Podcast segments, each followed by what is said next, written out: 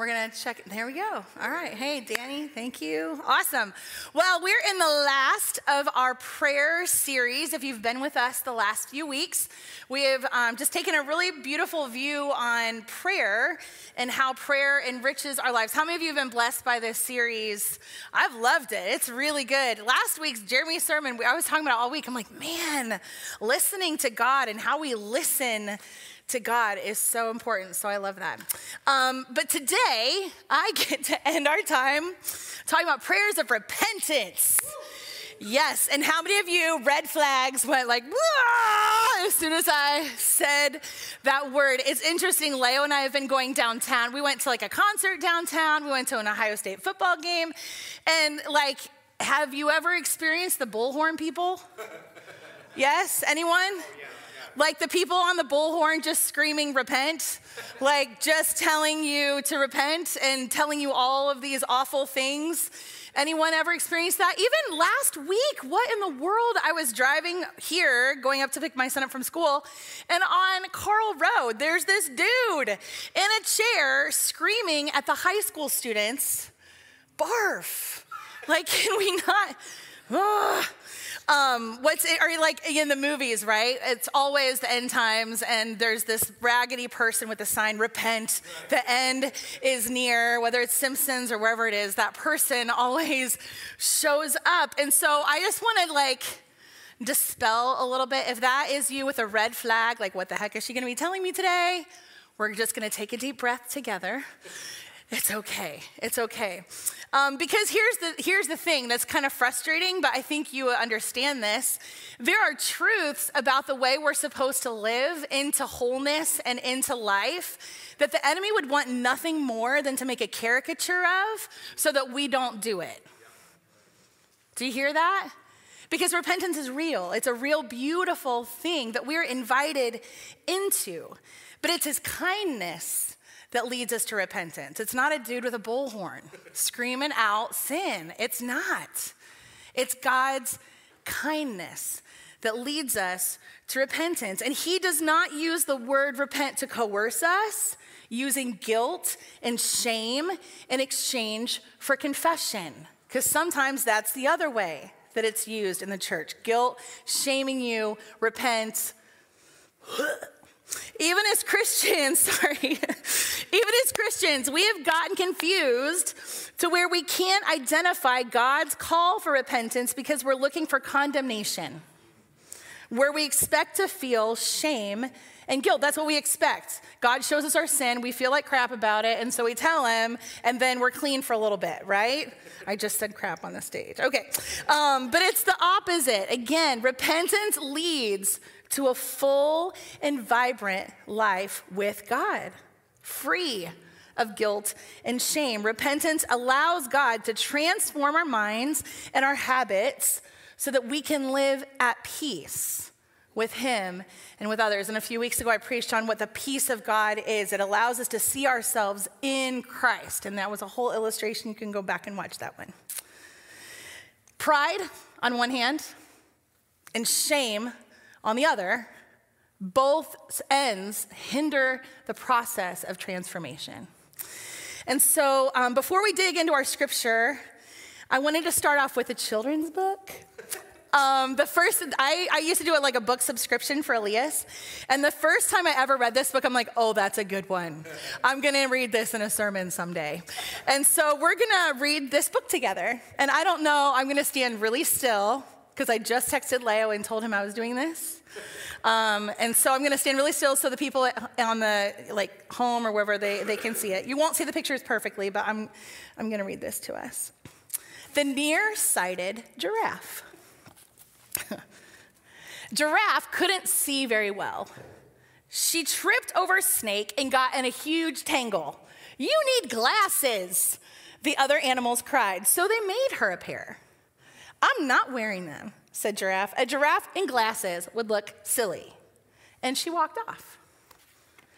Giraffe would not wear the glasses even after she banged her head on a branch. I'll wear a bicycle helmet, she said, to protect my head. So from then on, Giraffe wore a bicycle helmet. What is she doing? The other animals asked each other. Giraffe would not wear the glasses even after she crashed into Rhino. I'll wear a bell on my tail, she said. Then everyone will hear me coming.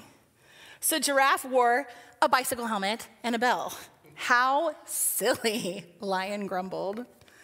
Giraffe would not wear the glasses even after she hurt her foot on a rock. I'll wear boots, she said.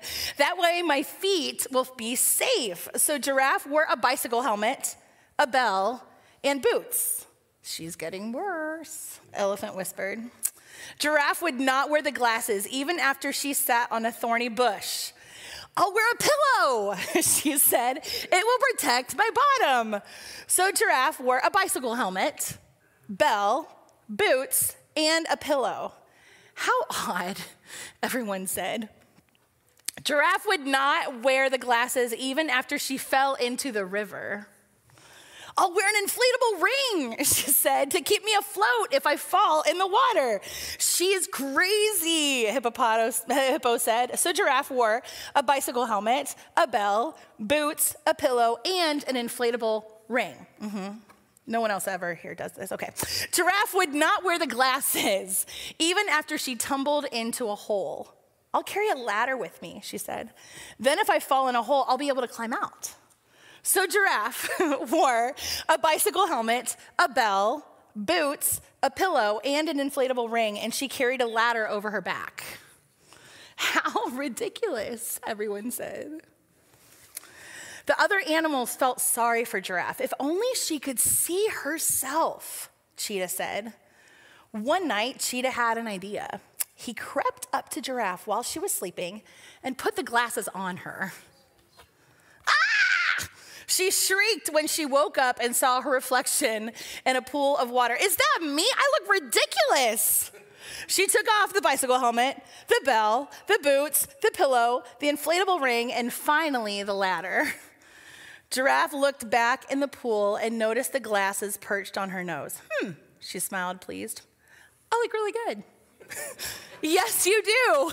Everyone cheered. Finally able to see, Giraffe stepped over a ladybug and happily strolled off. Isn't that cute? But how many of you were like, oh, yeah, mm-hmm. there's, there's some things in this story, right? First off, when I said pride and shame are the two extremes, right? How many of us just want to keep our things? Or we don't want to do the thing that would actually change the situation because we want to keep the thing or we don't want to do the thing, right? There's pride. And then she was proud thinking that she could just solve her own problems, but they just compounded. Her community noticed. But I love that, like, not only did the community notice that, that she needed glasses, but they actually made them for her. And then they actually, like, put them on her in a time when, when they knew that, you know, she would be receptive because she was actually asleep. But you know what I mean?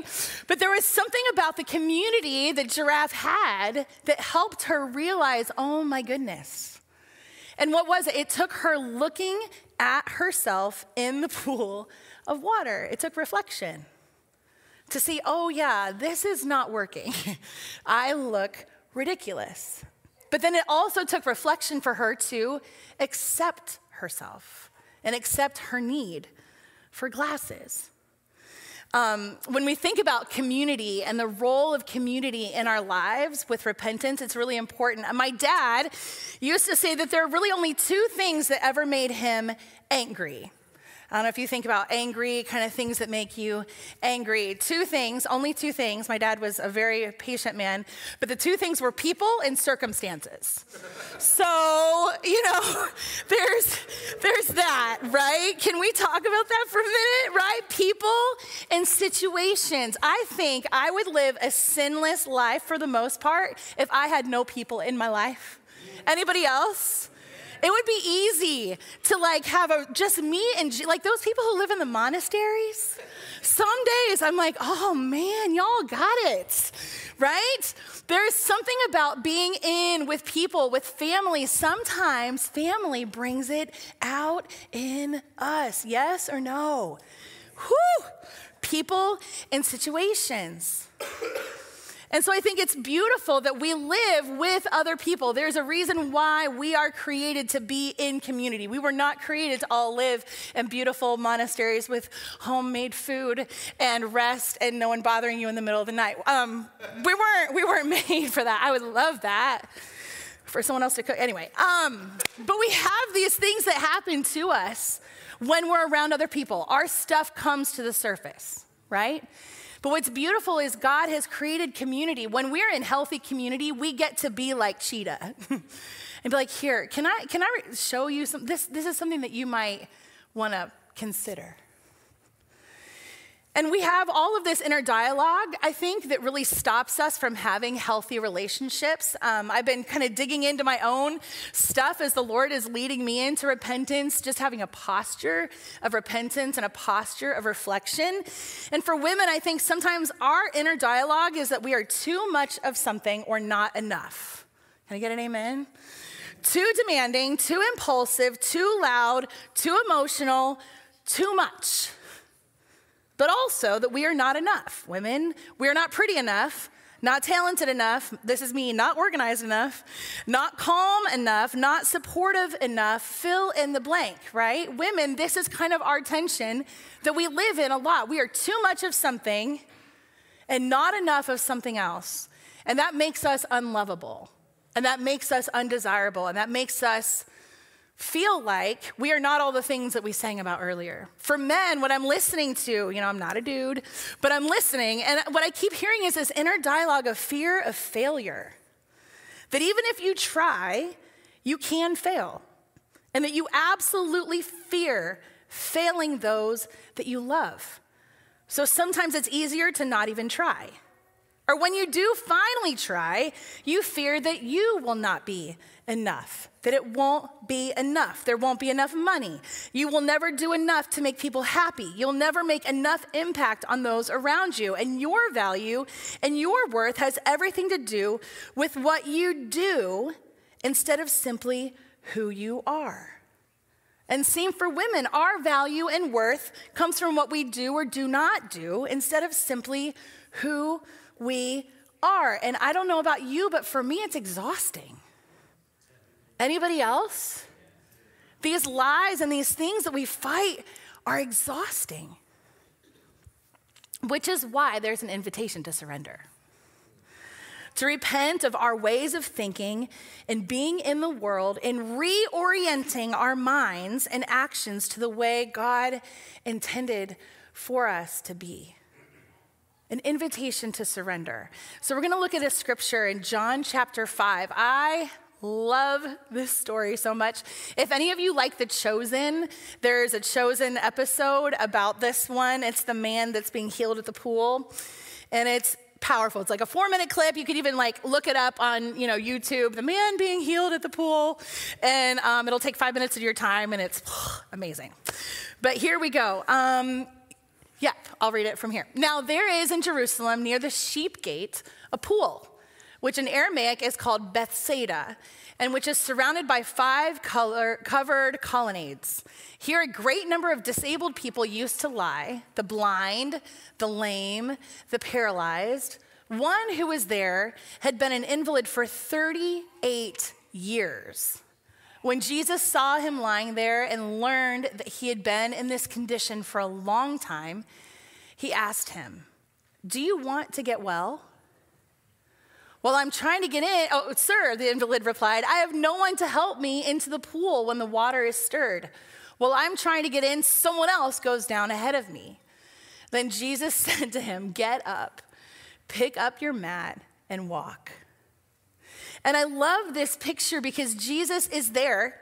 We've talked a lot about how Jesus enters into stuff with us, right? Our women's group, we're studying Luke and how intentional God is about meeting people where they are.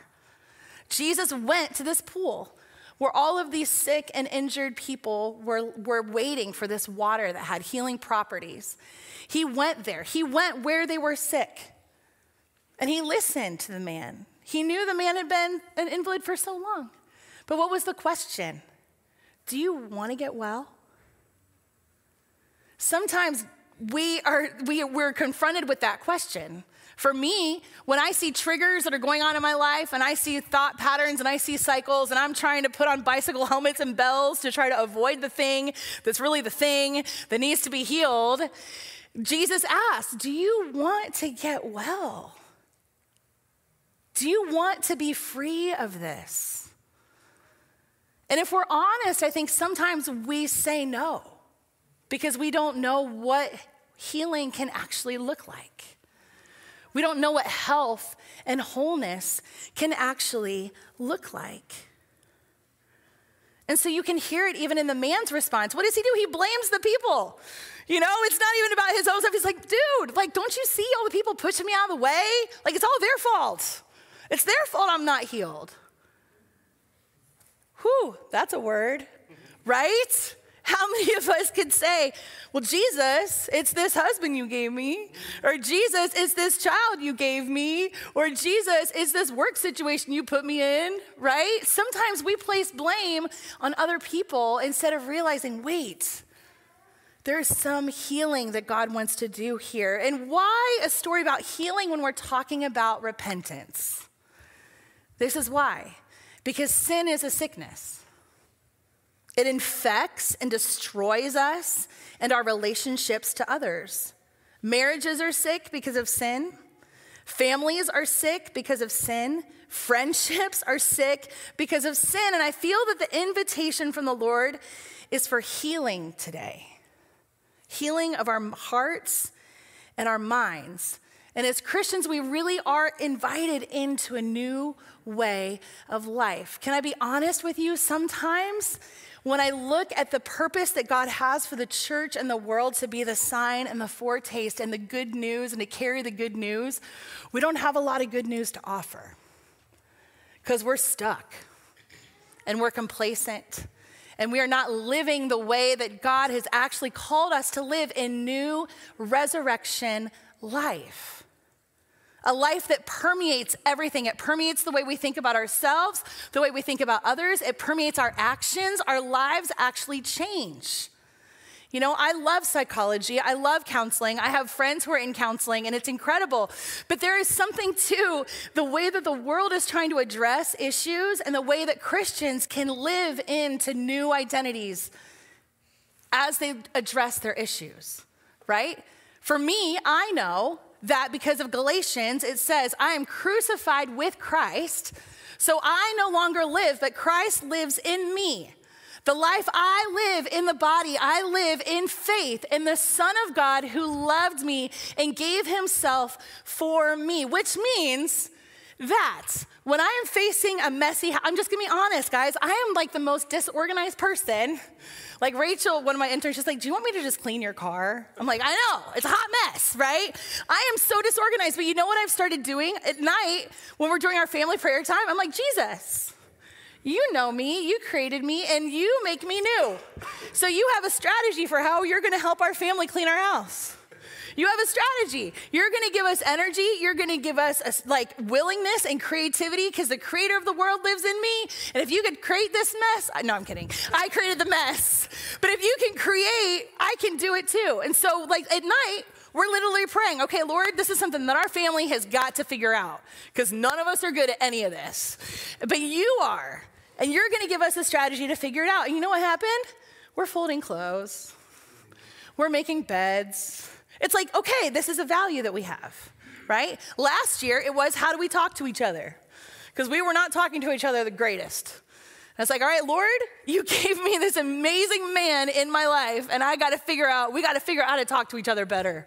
You gave me this son that is pushing all of my buttons, but we got to figure this out. And so, Lord, you are in me. The resurrection power of Jesus is in me to care about the things that actually influence my family. Do you hear me? It matters in the tiniest things and it matters in the big things. How do we live as resurrected people?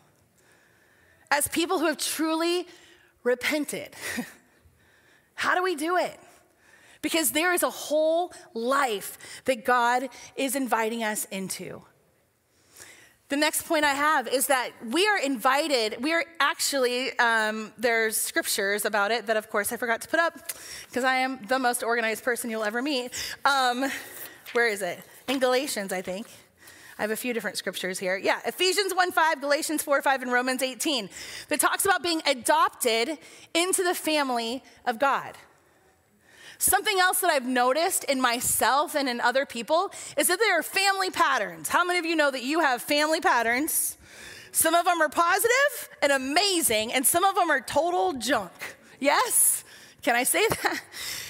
And so here's the cool thing about being resurrected, being surrendered to Jesus, is that we're invited into a new family. The Bible actually uses the word adopted. And that's a whole truth, a whole depth that we don't have time to go into today. But I want to give you hope and courage that you, if you have surrendered your life, if you have repented, then guess what? You are adopted. The things from the past, the things from your family, the things from even your life, whatever you've done in the past is all made new, and you are now in God's family. It actually says that we can have the mind of Christ. But there's so many people who want to just keep saying, oh, I'm a wretched sinner. Oh, I'm a, you know, and there's truth to the fact that we are, are going to continue to sin. But the fact is, we can also live a resurrected life. And I'd rather we talk more about that than all of our sin, right? Can we do that? Can we do that? Because there's life that we're missing out on if we're not truly surrendering our brains and our hearts and our emotions to Jesus. So, what we are going to do right now is we're going to do a little exercise all together. Not Bob was funny. He's like, "What kind of exercise are you going to have us do?" I'm like, "No, not that kind." So, if the ushers could pass out a piece of paper for me. We're gonna, we're gonna do something because I've learned this simple practice in my life, and this is a practice that ancients have used as they have wanted to draw near to the Lord and as they've um, engaged with their relationship with the Lord. It's a practice of just reflection, of simple reflection, an invitation. And so we're gonna do that today because at the end of the day, I don't know how many of us have that kind of practice at home on our own. And so we want to give you tools that not only we do here, but tools that you can use as you leave this place to engage with the Lord. And so it starts first with revelation. Last week, Jeremy talked about listening to God and creating space in our lives where we are actually setting aside time to just listen to God, to just be with the Lord. Now, you don't have to write in this. This is just blanks, just because to, ha- to, have blanks in it. So don't worry. No one's going to read your mail. It's all good. Um, but for me, what I've noticed over, like, I took a few different classes on just healing prayer and inner healing and all of those kind of things. And, and what, what I noticed is that there are situations in my life, like the nearsighted giraffe, where things start blowing up and it's just not working. And I'm getting frustrated. People around me are getting frustrated. And they're like, so, we all come to a point, something has got to change. Has anybody else got to a point like that? Something has got to change, right? And so when we realize something has got to change, then this is what we do. And this is just a general thing. This is by no means a doctoral dissertation. This is not thorough, but this is just a simple thing to do. Okay? Everybody got it? Thanks, guys. So we sit in Psalm 139. And I preached on this psalm a few months ago. It is my go to psalm for so many things in my life. But the, the last verses of Psalm 139 just say this Search me, O God, and know my heart. Test me and know my anxious thoughts. Point out anything in me that offends you and lead me along the path of everlasting life. And so when we go and sit with the Lord, sometimes a million things come up because all of this guilt and shame and crap comes up in our brains. And so we have to stop that stuff because that's not what it's about and say, Lord, you are here with me right now. You see me, you hear me, you know me. What is the one thing that you want to bring to my attention? What is what are my glasses that I need? What is the one thing that you want to get to the root of right now? And we can create that space. And so we're going to practice a little bit. So I'm going to give you a minute. What is one thing maybe in your life that Jesus, your loving Father who wants to invite you into wholeness and health and life abundant, might be highlighting from this past week, from maybe even this morning with fights in the car? I don't even know. But what is it? What is one thing?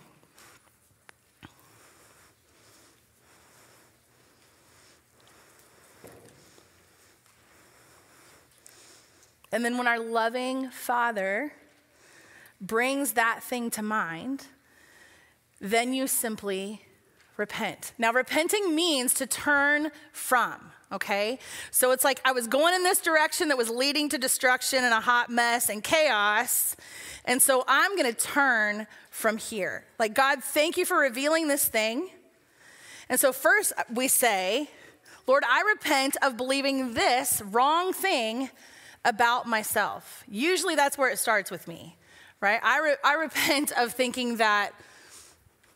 I don't know. I don't know if I want to say any things that I've been working with, but like, I repent of believing this about myself. It has affected the way I view myself because I thought I was blank. But instead, you are showing me that as your image bearer, I am this. So, do you see? We're turning. We believe things about ourselves that are not true. The enemy comes to steal, kill, and destroy in such deep, profound, jerk filled ways. He's such a jerk. And he does these things to try to keep us down. Like, literally, I'm digging up stuff in my own life that happened to me when I was a kid to speak against the things that I'm doing right now. And I'm like, what a jerk, right? And so we repent of those things. We turn and say, I'm not going to invest in this thought process, this cycle anymore. I'm going to believe what you say about me, who you say I am. And we'll get into more of that in a minute.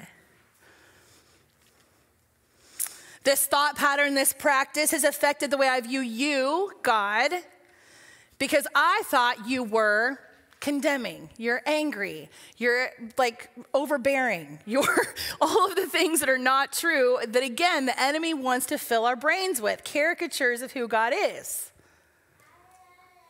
And instead of that, you are showing me that you are filled with love and mercy and kindness and grace. And you fill me with everything that I need, right? We turn. Instead of these things, we turn to these things, to these truths. And then this is where it goes even farther. Lord, I repent of believing blank about what other other person because at the end of the day our sin affects other people. Our thoughts, our behaviors affect other people. We're not responsible for how they behave, but we're responsible for how we act and how we respond. Yes? We're not responsible for them, we're responsible for ourselves, okay? It has affected the way I view them because I thought they were fill in the blank of all of the ridiculous things that we think about other people. but instead, you are showing me that as your image bearer, they are what? And so we repent, we turn. We turn from false ideas, we turn from the enemy, we turn from all the things. Here's the deal there are two things that are at work in us, right? And they're both and, it's not just one or the other. Our sin is at work in us, and the enemy is at work around us. Yes? It's not all demons, but it's also not all sin. It's both. And we have to understand that we are in that battle, but yet we live a resurrected life. Yes? Okay. So I always want to bring that back in. So we, we have the revelation. We sit with God. You're sitting with God right now in this moment. We repent. We turn. Lord, what is it? How do you want to reorient my thinking? How do you want to reorient my thoughts and my emotions? And then we renounce the footholds that were given to the enemy because of that sin. And so here's just a short list. There are many things that you could whatever. But these are the patterns. This is the strongholds. This is because I believe these things, I allowed the enemy to just continue to confirm those things in this cycle of crap. I'm just going to keep saying crap, sorry. Okay. Um, so I renounce pride, shame, guilt, fear. These are some of the other ones that just came as I was as I was um, praying through today. The spirit of abandonment, the spirit of anger, the spirit of rejection, family patterns of addiction or abuse, old coping mechanisms that no longer serve me.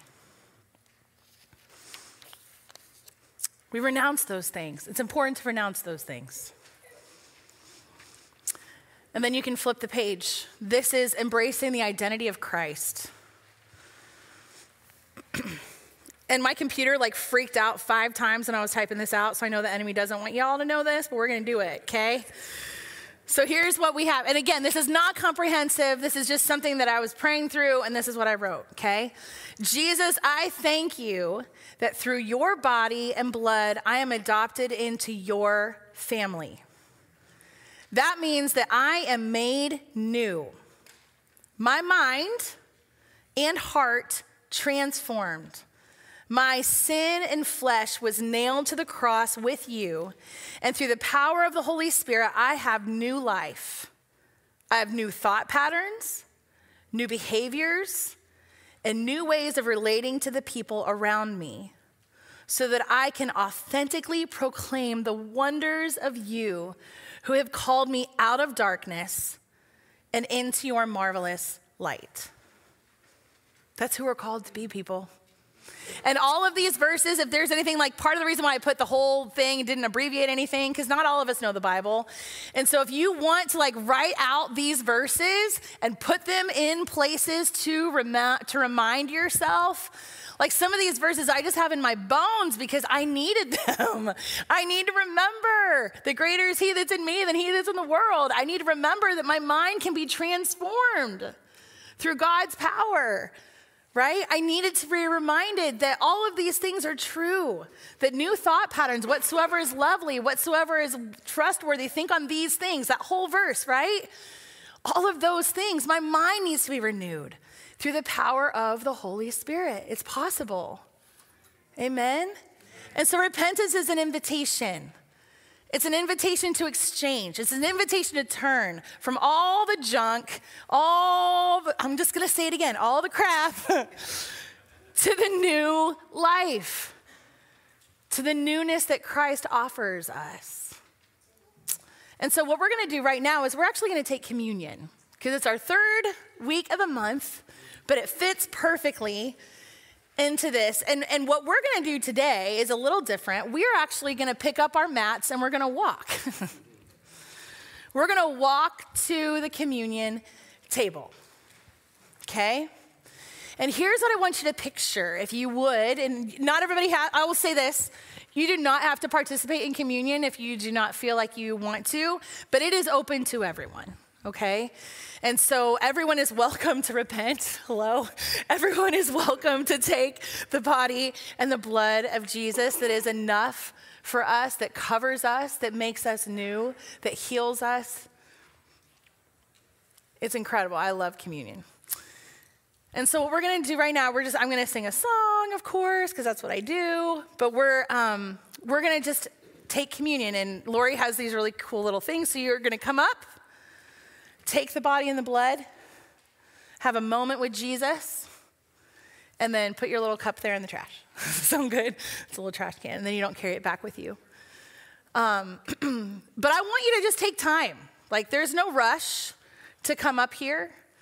But as you come, what I want you to think about is leaving this thing that the Lord highlighted at your seat and coming up and taking the body and the blood of Jesus. and then turning away from this stuff, right? Knowing that Jesus is in you, Jesus is with you. And if you truly, if you have never actually repented ever in your life and you want to do that today, you are welcome to do that. You are welcome to say, Jesus, the way that I've been living my life, obviously, in these ways, is not great. And if there's something new that you want from me, I surrender my life. And I give my life to you my mind, my emotions, my heart, my will, my pride. I, get, I lay it down to be made new. That's an, that's an invitation for all of us this morning. So I'm going to go over here, that's what I do. And um, I'm just going to play a little bit, and we have some time. Oh, I'll just use this, I think. Thanks. Um, and come up when you want to come up and take your time with the Lord, whatever you need, um, whatever you need to do.